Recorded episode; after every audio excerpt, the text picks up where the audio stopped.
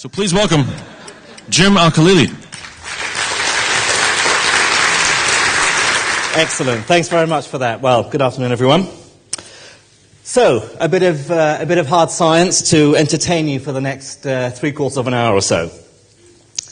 This is a talk which uh, I guess I've given over the years to uh, a range of age groups, and, and uh, coming up this morning, I sort of I have a whole array of PowerPoint files where, which I look over and swap things around, try and keep things nice and fresh. Um, so, the nature of time is something that has, has been debated by scientists, theologians, philosophers, great minds over the past few millennia. Um, what is time? How fast does it flow? One wag, I think, once said, time goes by at the rate of one second every second. Which is a bloody stupid thing to say, of course, and you can't measure something against itself. Um, but our, our sort of common sense view of time is, is one in which, it's one that we inherited from Isaac Newton, basically. It's one in which we, have, we imagine there's this cosmic clock that ticks by the, the, the seconds, minutes, the hours, the days, the years at the same rate for everyone.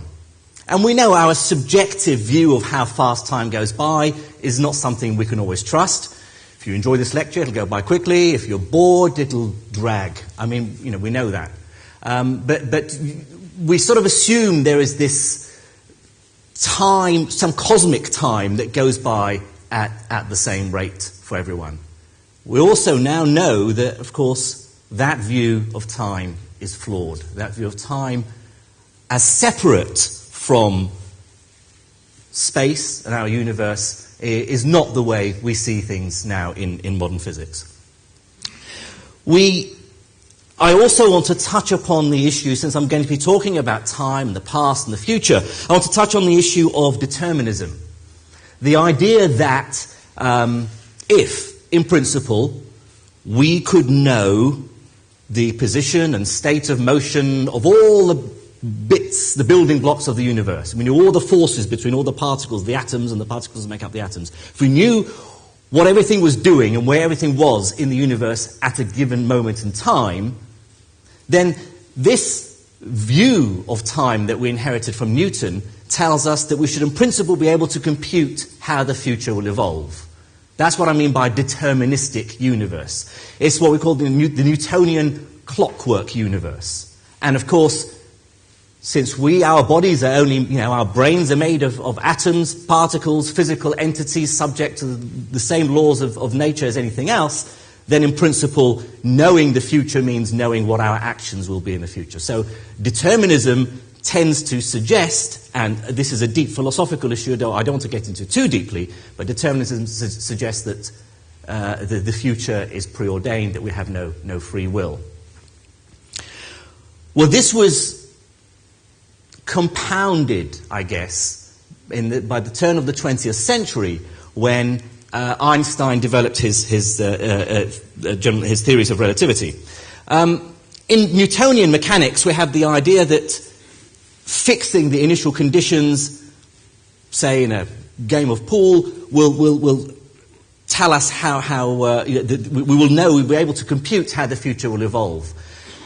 Now, of course, we know now there's something called chaos theory, which I won't talk about, you'll be relieved to know um, in this lecture, um, which suggests that we can never know to sort of infinite accuracy exactly where every ball is so that we can crank the handle of the equations to work out what's happening in the future. Be- because it's just impossible, you know, the, the slightest change in temperature or humidity or a grain of dust somewhere would eventually magnify and alter the future. This is what's called the butterfly effect. But it doesn't rule out this notion of determinism, that in principle, were we able to know, then the future is fixed. In 1905, Einstein published a number of papers which revolutionized physics. He uh, proved that theoretically that atoms exist. He, he des- described the nature of light as being made of particles. But most famously, he came up with his special theory of relativity. Now, for most people, non scientists, when you say, What do you know about relativity theory? Oh, E equals mc squared. And, you know, a lot of people know what the E and the M and the C stand for. But actually, E equals mc squared is boring. It's, it was even an afterthought as far as Einstein was concerned. It didn't even appear in his first paper on the electrodynamics of moving bodies in 1905. What was really profound about Einstein's special theory of relativity is that it gives us this new uh, vision, picture of space and time. Einstein said that you, there isn't this cosmic clock that goes by at the same rate for everyone. Space isn't just the stage on which things happen. Space and time are part of the fabric, the structure of the universe itself, which means we have, to some extent, some control over space and time. Or indeed, we have different perspectives, different views on distances in space and, and intervals, durations of time. Well, what does this mean? It, le- it leads to this notion of what's called the block universe. Now, we know we live in three dimensions of space, right? I can move forwards, backwards, left, right, up and down. All solid objects in our universe, we know, we say they're three dimensional, we know what that means. Um, and then there's time. We can, you can think of it, even before Einstein, we can think of time as a fourth dimension.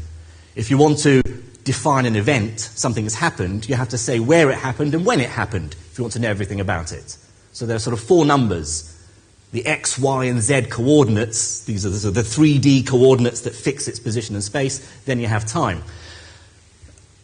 Well, Einstein said you can't separate space and time as a set of three numbers and one number. Time is almost like another axis. So you need to talk about four dimensional space time. Now, we can't imagine what four dimensions looks like. Our brains are only three dimensional. And so, what we do is throw away one of the dimensions of space. imagine our space is flat. It's sort of, we're sort of cardboard cutout, you know, just you know, flat picture on a screen.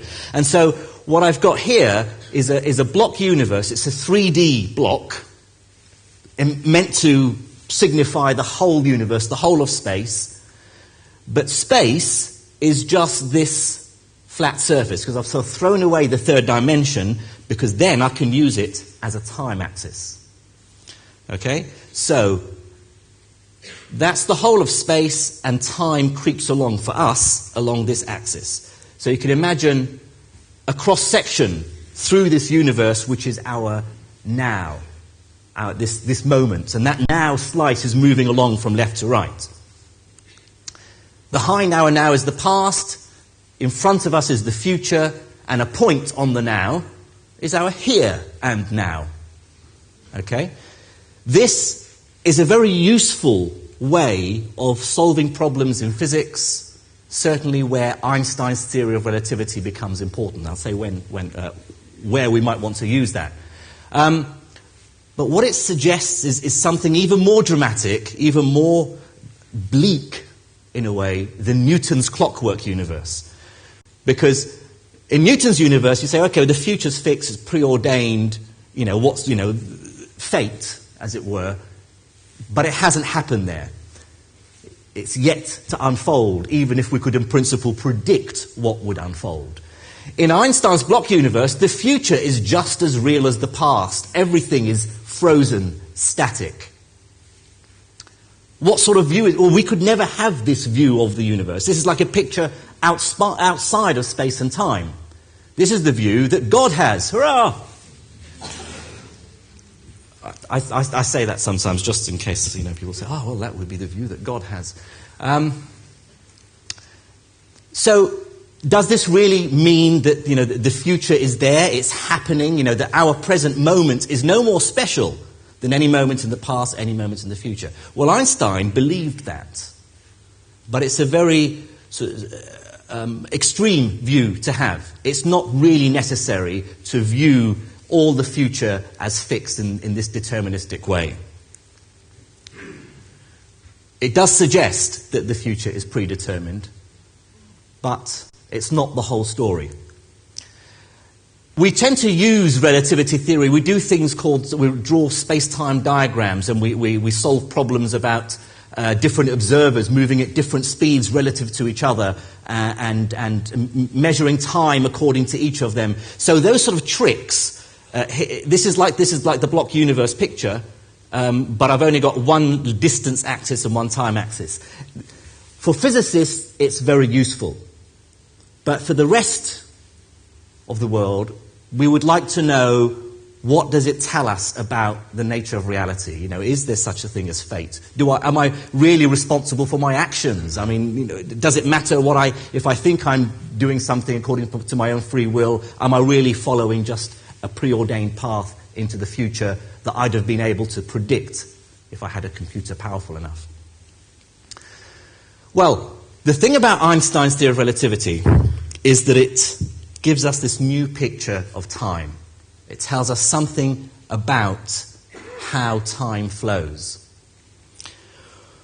What Einstein discovered in 1905 is that as objects move close to the speed of light, strange things happen. So if you strap a clock to a rocket and have the rocket fly past at, say, 99% the speed of light, if you could track it as it goes by, you would see the clock ticking by the seconds more slowly than an identical clock that you have on Earth. Time is running slower on board the rocket. If you were on board the rocket, you could say, well, all motion is relative, relativity. And it's actually the Earth that's hurtling at 99% the speed of light in the opposite direction. And indeed, what you would see is the Earth clocks running slower. But this is more than just an optical illusion time really runs at different rates according to different observers, how fast they're moving. You can slow time down when you go very fast. This leads to something, um, an, uh, a famous uh, example in, in, in relativity theory called the twins paradox. The idea is that you know you have two twins, and they're always in physics, by the way, they're always called Alice and Bob. It's A and B, because that's physicists are very imaginative in that way. If ever you, have, you need a third observer, it's always Carol. So imagine Alice has the rocket and she can fly off close to the speed of light and zip around the galaxy, whereas Bob's a bit of a coward and he stays on Earth.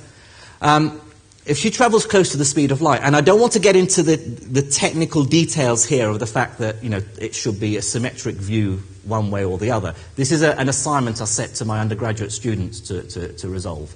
But you know, bear with me.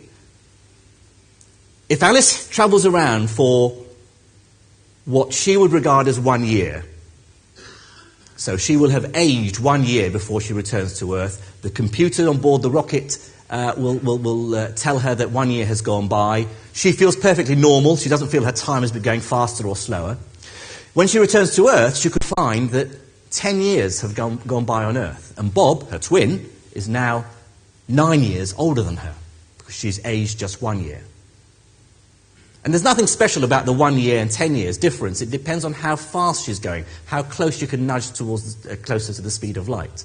She could come back after just a week of traveling around, and a thousand years, a million years have gone by on Earth.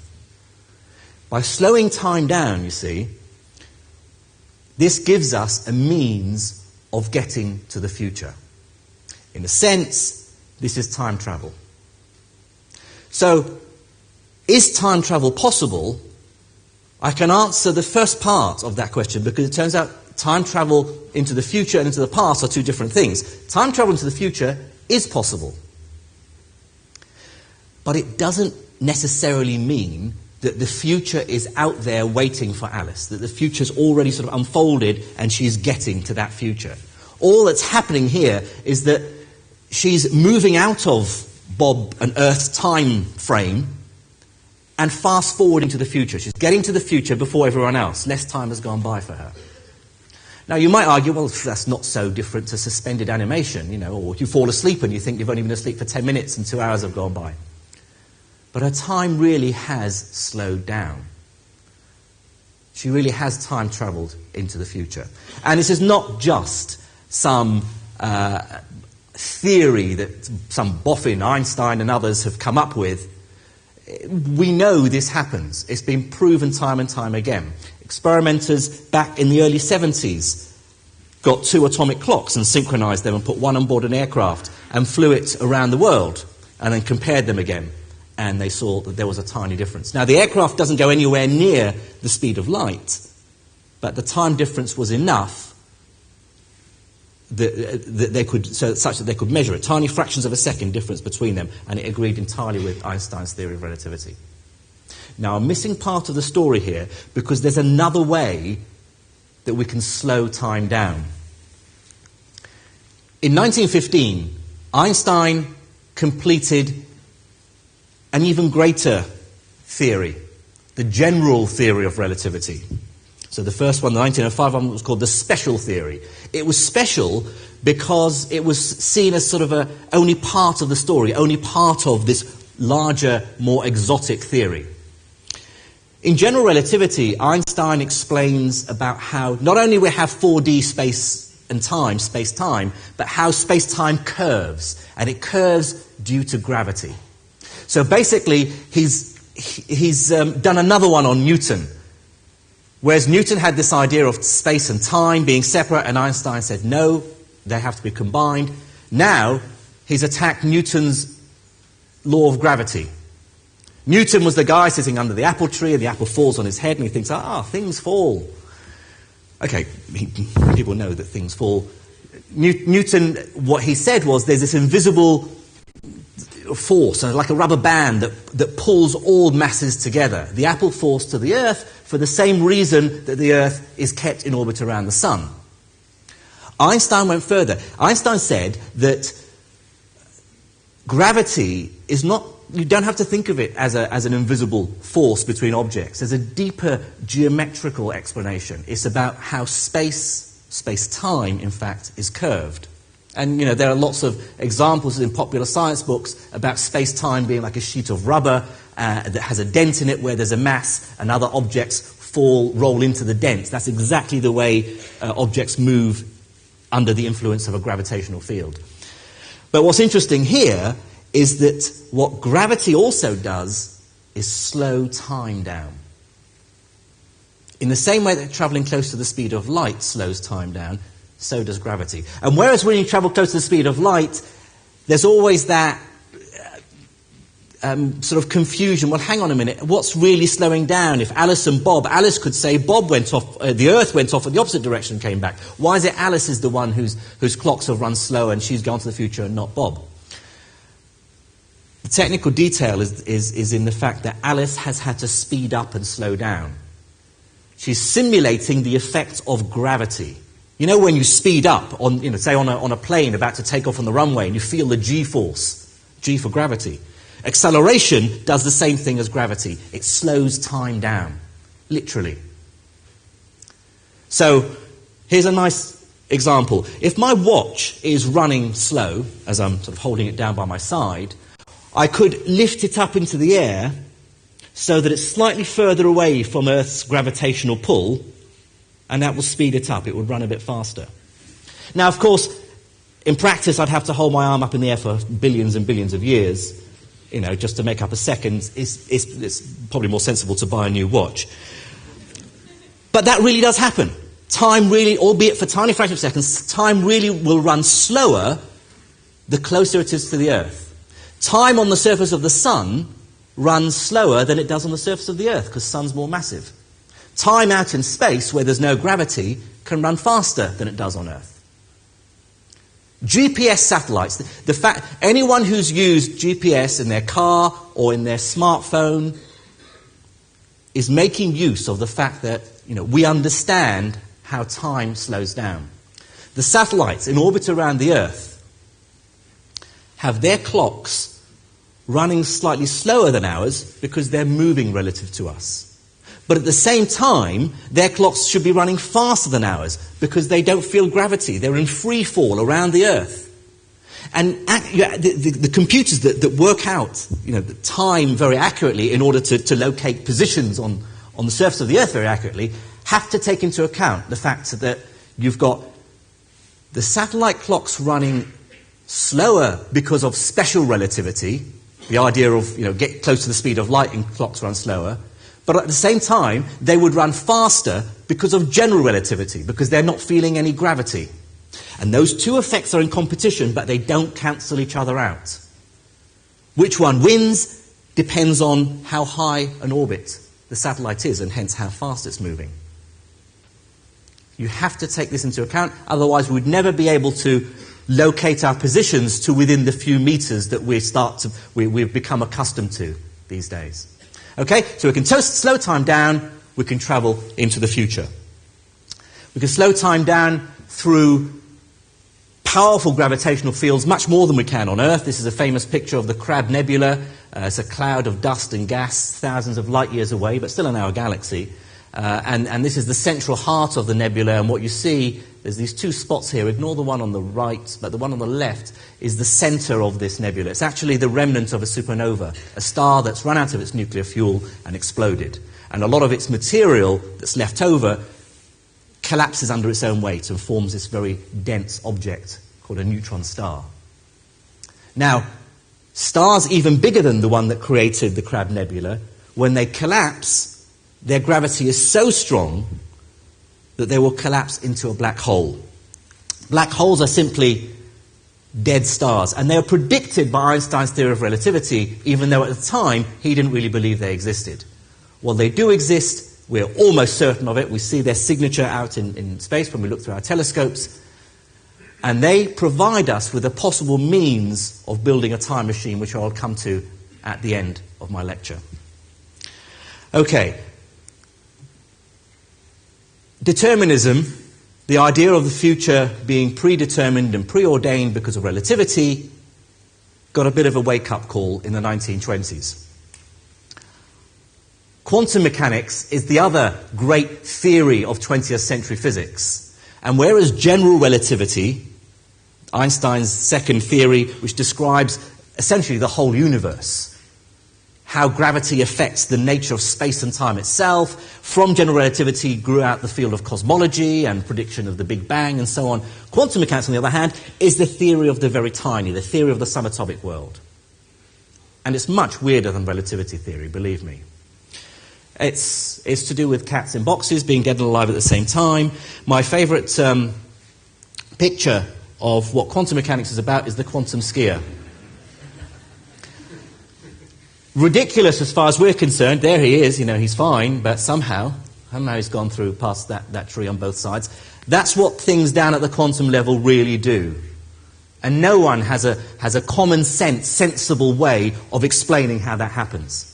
Well, I'm not going to talk about it. I will say is that quantum mechanics rescues us from this bleak determinism because down at the level of atoms, even something like an, when an atomic nucleus will radioactively decay, when it's going to spit out an alpha particle, is something subject to the laws of chance and probability. Statistically, if we have trillions and trillions of atoms, we can work out something called their half life. How long does it take before half the atoms are going to spit out alpha particles and decay? But you look at one individual atom and you can't tell. Not because our theories aren't clever enough, but because nature herself hasn't decided yet when this is going to happen. Quantum mechanics gives us back indeterminism. So our future is not decided. Oh, question mark, where it shouldn't be. Um, okay, even nature hasn't decided what's going to happen next. It means that even with the most powerful computers, once we have to take into account that down at the very basics, the building blocks, things haven't decided what's going to happen next, that means the future is open. It means we, we've rescued, in a sense, we've rescued free will. Different philosophers argue about whether this is actually true or not. Uh, the American philosopher Daniel Dennett, I think, would argue quantum mechanics doesn't rescue free will. So, so, so it's still actually a topic of, of debate. I mean, I'm not, I'm, I do not want to make this sound as though 1920s quantum mechanics and suddenly, okay, we have free will, we are responsible for our actions. There is still a big um, discussion going on. Okay, but, so that's opened up the future. And I've said, well, we can travel to the future, but we're not really going to the future that's already there. We're just sort of getting there faster than everyone else. That's not real time travel. Real time travel is if we could go back to the past. And the same way we could say real tra- time travel would be if someone from the future that pre exists came back to visit us. They are traveling to their past. So, can we travel back in time?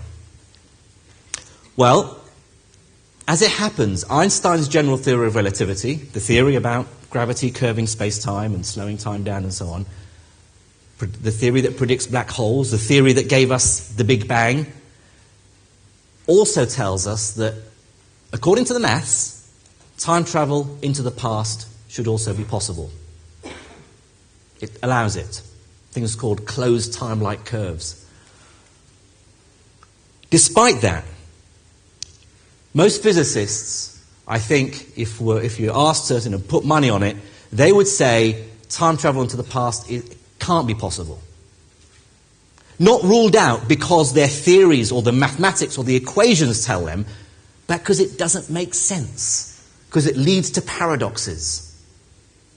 So, what I'd like to do is give you two examples of time travel paradoxes, just to show you how weird, stupid things would be if we were really able to travel back in time. Now, that doesn't stop us from, you know, enjoying time travel uh, stories and films and so on, but let's try and force the paradox. Okay, I'm assuming most people in the audience are au fait with the Terminator films. But just in case, for those saddos who haven't seen any, I should point out you should. Um, and I'll just quickly run you through the basic premise of the first of the Terminator films. Arnie here is the android from the future, sent to our time, 1980s, when the film was made, by the machines that rule the future. Now, the machines are in this battle against the rebel humans. The humans are led by John Connor. He's, he's the good guy. Machines can't catch him in their time in the future. So they send the Terminator back to the past to kill John Connor's mother before she's given birth to him. Because if she doesn't give birth to him, he would never have been born in the first place. They change the future. It's another take on what's uh, famously called the grandfather paradox. Well, this being a Hollywood film, of course, um, Arnie fails to kill John Connor's mother, Linda Hamilton. This being a Hollywood film, John Connor sends his best mate back into the past to protect his mother.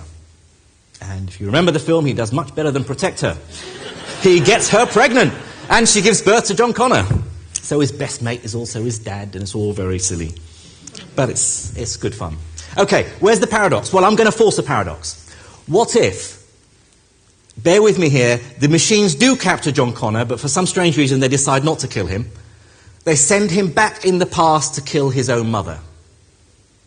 Okay, this is the take on the grandfather paradox. If you kill your own mother, in the original one, it's you have to kill your grandfather before he's met your grandmother, before she's given birth to your mother, before he's. And I've always wondered why you have to skip a generation, why you have to kill the male. Kill your own mother and be done with it. It's a cleaner scientific experiment. So, John Connor is given some kill your mother serum to brainwash him. And he goes back to the past and encounters his mother. What happens as he shoots her dead? You know, does he sort of fade out of existence? Does he suddenly disappear that he was never there in the first place? He, you know, he, he, she's dead. He was never born, so he wasn't there. This, this is the paradox, you see. Of course, you know, the police come to investigate. Who is the murderer? Well, it wasn't John Connor. Perfect alibi. Never born in the first place. You can't argue with that. But of course, he was never born in the first place. He never would have grown up and gone back in time and killed her. So she survived and gave birth to him, and he grew up and he went back and killed her. So he wasn't born. So he didn't kill her. So he was born. And so on. Standard time travel paradox. Well, despite that, there are physicists, serious physicists, who work in, in, in relativity theory, who would argue that, that you know, they, they trust the maths and they say relativity theory says time travel into the past is possible there must be a way out of the paradox. The quickest solution is to say that John can't kill his mother because there he is. Clearly, he must fail in his attempt to kill her because she did give birth to him. There he is standing trying to kill her as proof that she gave birth to him. killing his mother would lead to what they would call an inconsistent solution. And that's, and that's, that's his imaginative uh, turn of phrase. Um, but it's not very satisfying, is it? Again, it starts to play with this issue of free will. Why would John, uh, John Connor fail to kill his mother? What if the machines pull him back to their time? You know, say, you know, why did he fail? Well, they'd say, well, okay, maybe you know he comes to his senses at the last minute. Maybe uh, the trigger on the gun gets stuck. Maybe he's just a lousy shot, you know, and every time he sh- shoots, his mother does a back somersault out of the way. And, and Linda Hamilton was pretty fit in that film, I should add, um, in both senses. But so it doesn't matter. He must fail because there he is. What if the machines pull him back, dose him up and kill your mother serum, extensive shooting lessons, you know, lots of, lots of weapons that he can call upon? Is he going to fail every time he tries to kill her? Somehow, it's back to, it's now in your face determinism. You know, whereas we talk about is the future preordained and, and, you know, do we have free will? Well, now the future is fixed in the same way that the past is fixed because they're linked together. You know, he, he knows in, as he's trying to shoot her, well, I'm, I'm, I'm, I'm aiming it, but something's going to go wrong. I know it is because clearly I must fail because I'm here. Well, there is another way of getting round the paradox. And in my mind, it's the only way that rescues the possibility of time travel into the past. And that is that our universe is not the only one. There are parallel universes. Now, there are plenty of reasons within modern physics to argue that parallel universes might exist. We have not a shred of evidence that they really do, but they're very handy. Parallel universes would, would remove what's called the uh, anthropic problem, the anthropic principle, the fact that, you know, that our, everything has been so specially designed for us to be here. What, how could, you know, every, all the laws of nature tweak perfectly for us to be here? Well, if there are parallel universes, then we just happen to be in the universe that was right for us to evolve in and ask the question, how come we're here? There are many other universes where we didn't evolve. Parallel universes are very useful in explaining some of the weirdness of quantum mechanics. Here, it helps us because it would suggest that when you travel back in time, you hook up your here and now to the past, inevitably, that past will be not the past of your own universe. There are some very serious scientific papers looking into this. And so, John Connor, when he travels back into the past, he slides into a parallel universe, one very similar to his own. In that universe, he can kill his mother. All that happens is that he would then never be born in that universe while his own original mother carries on living healthily in the original universe. So parallel universes remove the paradox as long as you buy into parallel universes. Let me give you another quick uh, time travel paradox. The Mona Lisa paradox. Let's, let's imagine Leonardo da Vinci has just finished his great work of art and he's decided to take a break and pursue his other great love, which is science and inventing things. Let's say, along with all the pulleys and levers and screws and mechanisms he's invented, he's figured out how to build a time machine. And he hammers away in his shed, building a time machine. When it's finally complete, he goes to bed that night rather concerned about how he's going to test it out. You know, clever guy. He knows there are time travel paradoxes. Well, imagine he goes down to the shed the next morning, and to his surprise, he sees the time machine has been activated. In the pod is an item. Actually, it's a painting. And he quickly realizes this is a painting that's been sent to him from the future. It's a painting of a woman with the same facial bone structure as his Mona Lisa, the same long dark hair, but without her famous enigmatic smile. And he realizes quickly it's her ugly twin sister, Mona Lott, whom he's been avoiding having to paint for some time now, but he's got the sets, you see. So, and there's a note there from the future Leonardo saying, here, the painting of the Mona Lott as proof that the time machine works. I sent this to you on such and such a day at such and such a time in the future. There are two um, paradoxes here. One of them is a bit like the, the Terminator paradox. You see, um, it's, it's, about this, the future being preordained. Leonardo da Vinci knows that one day he will become that future Leonardo da Vinci who put the, the, uh, the painting in the, uh, uh, in the time capsule. What if he thinks, no, I want to keep it? I've got, I've got the set now, I'd like to keep both. What's, what's the worst that can happen? Is a Time Lord going to come and say, you're going to rip the fabrics of space and time? You have to put it in. It's a paradox. He has to put it in because he does. The future is fixed. He does become that future Leonardo. Okay. We've, I've sort of covered that in the last paradox. So let's say Leonardo da Vinci puts the, the Mona Lisa painting in the time machine, sends it back to the past at the allotted time, goes on into the future, quite relieved that he only has in his possession now the Mona Lisa painting, and that rather strange episode is in his past. There's still another paradox, you see. At a certain time in Leonardo da Vinci's life, he had in his possession the Mona Lisa painting. But at no point did he ever paint it. He found it in a time machine, kept it for a while, put it back in the time machine. Here's this wonderful work of art that's caught in a time loop that was never actually created at all. This is something called a bilking paradox. Again, the only way out of these paradoxes is to subscribe to this notion that, that um, uh, parallel universes exist. Because then you could have two Leonardos. The Leonardo in the future who sends back the, the, the, painting that he painted slides back to our Leonardo in our universe, and there he can keep it. Time travel into the past seems to require parallel realities. Otherwise, it leads to paradoxes that we can't explain. And yet, Einstein's general theory of relativity says nothing about parallel universes. But it does say that time travel into the past should be possible. Well, how would we go about building a time machine? Um, the, the, the, best current ideas go back to Carl Sagan's uh, uh, novel Contact, which is now, obviously some years ago now, made into a film starring Jodie Foster. Carl Sagan, being a, being a practicing scientist himself, uh, when he was writing the story uh, of Contact about how he'd make contact with an alien civilization, he was looking for a means within physics uh, to have a sort of a, a shortcut through space time that didn't invoke some nonsense to do with dilithium crystals. And so um, he sent the manuscript to, to a, another physicist in California, Kip Thorne, who developed this idea of what we call a wormhole. See, Kip Thorne was an expert on black holes. And from what we know about black holes, the theory of black holes is that you know, they have an event horizon. Let's see, I think I, yes, okay. A black hole has an event horizon, which is the, the, the sort of the point of no return. If you get too close and you go beyond the event horizon, you're sucked in and you go all the way down to the center, the singularity. A lot of work has gone into black holes research.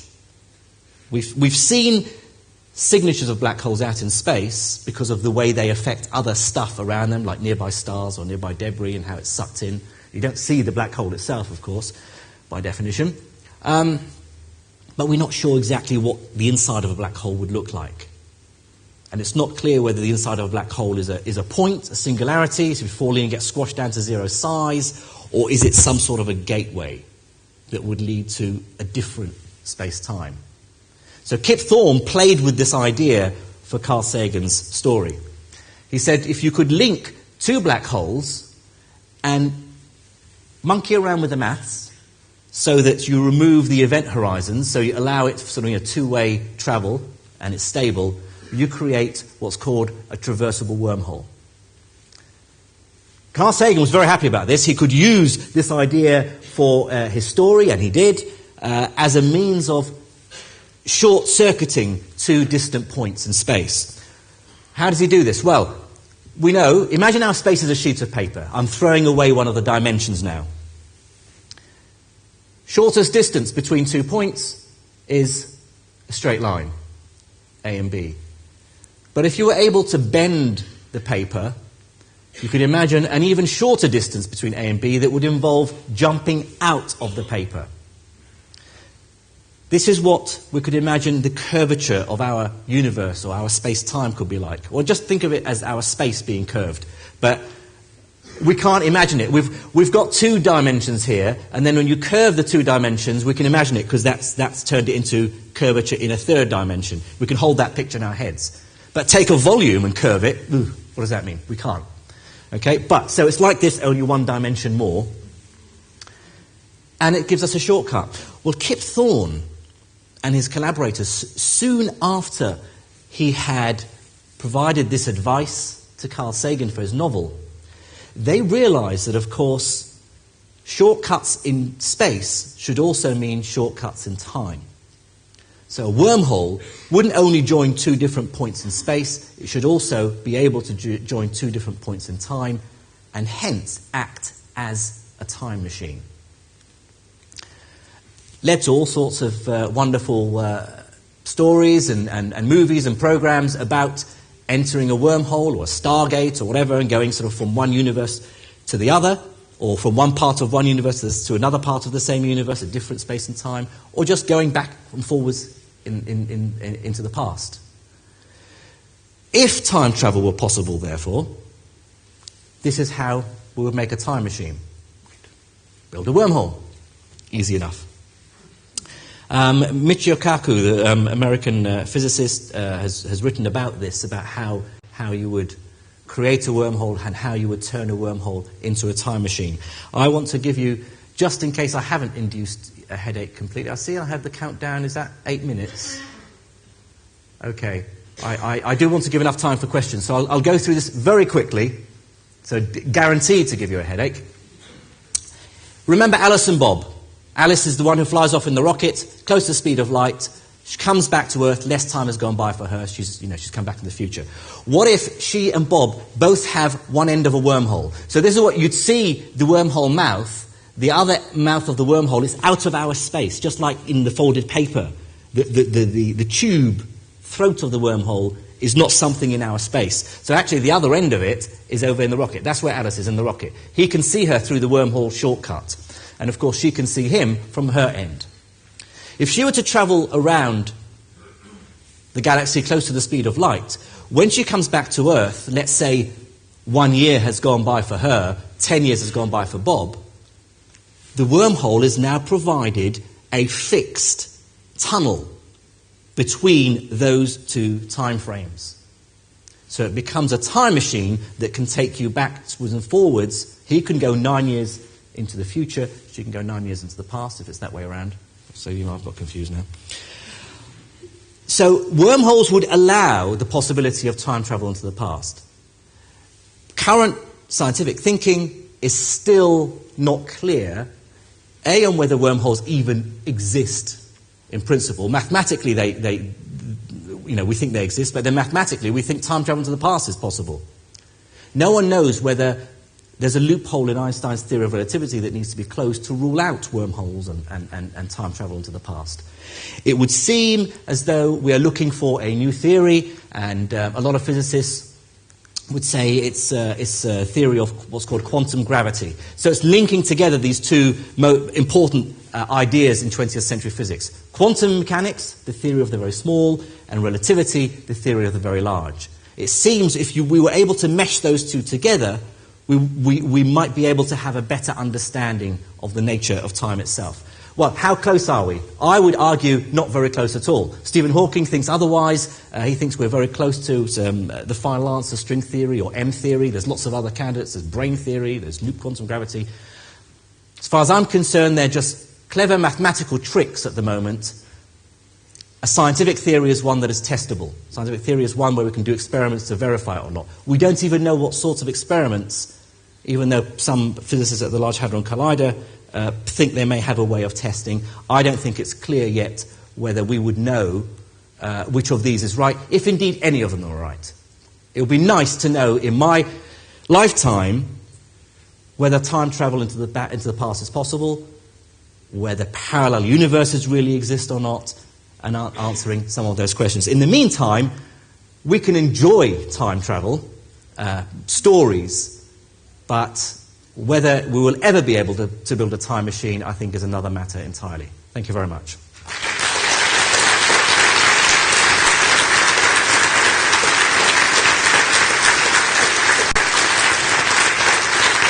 Thank you. And, and I see from the, uh, the, the, the, clock that's counting down, I have five minutes. Uh, so I'm, I'm happy to take questions for, for the next five minutes. Yes? I think you have to come to the microphone. Yes, sorry.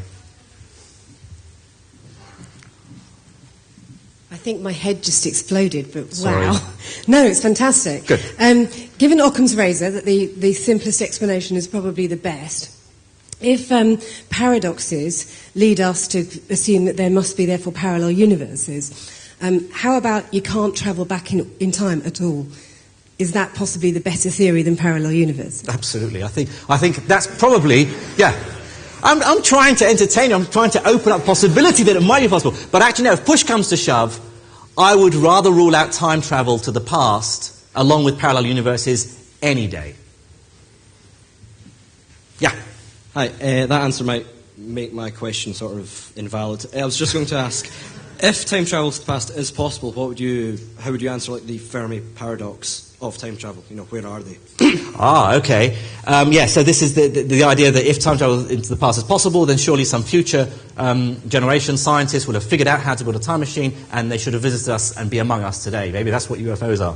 Um, there are lots of ways of explaining that. First of all, it may well be that uh, you know they're, they're among us, but they just keep a low profile. Um, only the nutters see them. Um, um, but actually, no. The, the, the, the, proper answer is that if time travel into the past were possible, and you you know and you, you sort of hook up different times, you can only travel back. The earliest time you can travel back to is the moment the time machine is switched on. That's the earliest point in time that you can hook to. So you can't build a time machine that will take you back to the age of the dinosaurs. Now, if there was some naturally occurring time machine because of the weirdness of space time from the early universe that's waiting out there for us to go through, maybe. But if you make, build a time machine tomorrow, the earliest we can ever travel back in time from the future is back to tomorrow. So all that, if we don't see time travelers from the future, all that tells us is no one's built a time machine yet. Yeah. Can I can I ask how you define a year? If um, I'm looking at Alice travelling around, if we, I thought we define a year by the amount of time it takes the Earth to go around the Sun. So if the Earth has gone around the Sun ten times, it has gone around the Sun ten times. So surely Alice has just been away for a year in the same. Well, sorry, for ten years. How are you defining Alice's year? What you do is you say there are different definitions of time according to your frame of reference. So if you're on Earth and not moving, you, that's, that's a year. What Alice will see is, you know, the time going by, and she, she, what she will see is the Earth going round the Sun much, much more, you know, more slowly. Well, the, the whole, the whole um, solar system is zipping away from her. But if you could focus on the solar system as it moves away or towards her, she goes and comes back, she'll see the Earth going around the Sun much more slowly. She said, well, in my frame of reference now, the Earth has slowed down completely. And, uh, and uh, you know, so for her, one year has gone by, but on, on, on Earth, they will see her time slowing down. It's, it's all down to your frame of reference. No one is right or wrong. We, we would argue, you know, we're used to the Earth spending a year going around the sun. That's what defines a year, and anything else be damned. But that's, that's just from our perspective. You're not nodding very convinced. No. well, listen, no, it's true. I mean, the idea of, of different perspectives about space and time is something that takes a while in a, in a proper course on special relativity to understand. It's a bit like saying, you know, ha- look at a, a box uh, and, and I see a side-on view and I see my, my, um, my face rectangular, uh, you see my face all squashed up because of your perspective. We see shapes in space differently because of our different perspectives and points of view.